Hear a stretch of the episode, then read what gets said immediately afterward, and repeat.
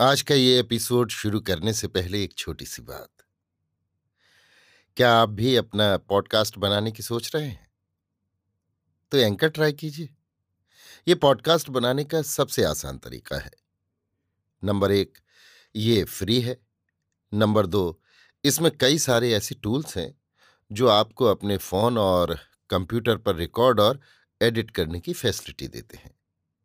Number तीन आप अपने पॉडकास्ट को डिस्ट्रीब्यूट भी कर सकते हैं, जिससे इसे स्पॉटिफाई और दूसरे प्लेटफॉर्म पर सुना जा सके। तो डाउनलोड कीजिए फ्री एंकर ऐप या विज़िट कीजिए एंकर डॉट एफ़ पर अपना पॉडकास्ट स्टार्ट करने के लिए। ये तो थी एक छोटी सी जानकारी, और अब शुरू करते हैं एपिसोड का सिलसिला। तो आज के एपिसोड में लीजिए सुनिए आचार्य चतुर्सेन शास्त्री के लिखे उपन्यास सोमनाथ के पैंतालीसवें भाग अजमेर की तबाही को मेरी, यानी समीर गोस्वामी की आवाज़ में। अमीर की सेना ने चढ़ी रकाब अजमेर पर धसारा किया। बलोची पठान और दुर्दांत तुर्क सवार धड़धड़ाते हुए नगर में घुस गए। सूर्योदय के साथ ही नगर में कत्लेआम, लूटमार और बलात्कार का नग्न तांडव होने लगा।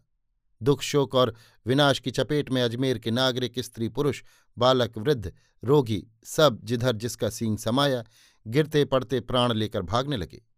ये देख मसऊद एक सैनिक टुकड़ी लेकर किले और राजमहल पर जा धमका। महल के रक्षकों ने महल में आग लगा दी। आग आग आग, चारों तरफ़ आग ही आग, धाएँ धाएँ जलने लगी। राजमहल के बड़े बड़े धरन कड़क कर टूटने और राजकक्ष जलकर धराशायी होने लगे। करोड़ों रुपयों की मूल्यवान सामग्री जलकर राख हो गई। सब धन रत्न स्वाहा हो गया। माल और मालिक की राख एक हो गई। खींचकर मसऊद नगर की ओर फिरा। वहाँ बलोची सवारों ने नरक का दृश्य उपस्थित कर रखा था। मसऊद ने प्रत्येक नागरिक से धन लूटना प्रारंभ किया। बलोची दैत्य मार मार कर धन कहाँ छिपा है पूछने लगे। ना बताने पर नर नारियों पर अकथ्य अत्याचार होने लगे। किसी की आबरू सलामत न रही। अंत में मसऊद ने संपूर्ण नगर को आग की भेंट कर दिया।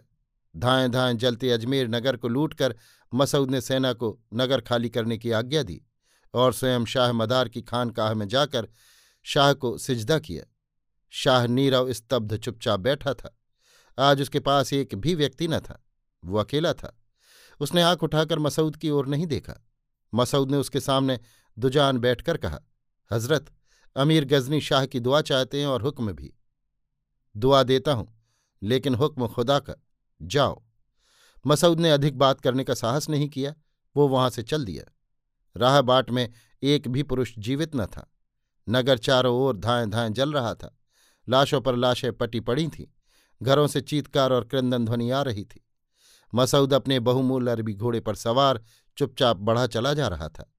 उसकी जड़ाऊ तलवार के रत्न धूप में चमक रहे थे। अभी आप सुन रहे थे आचार्य चतुर्सेन के लिखे उपन्यास, सोमनाथ के पैंतालीसवें भाग अजमेर की तबाही को मेरी यानी समीर गोस्वामी की आवाज़ में।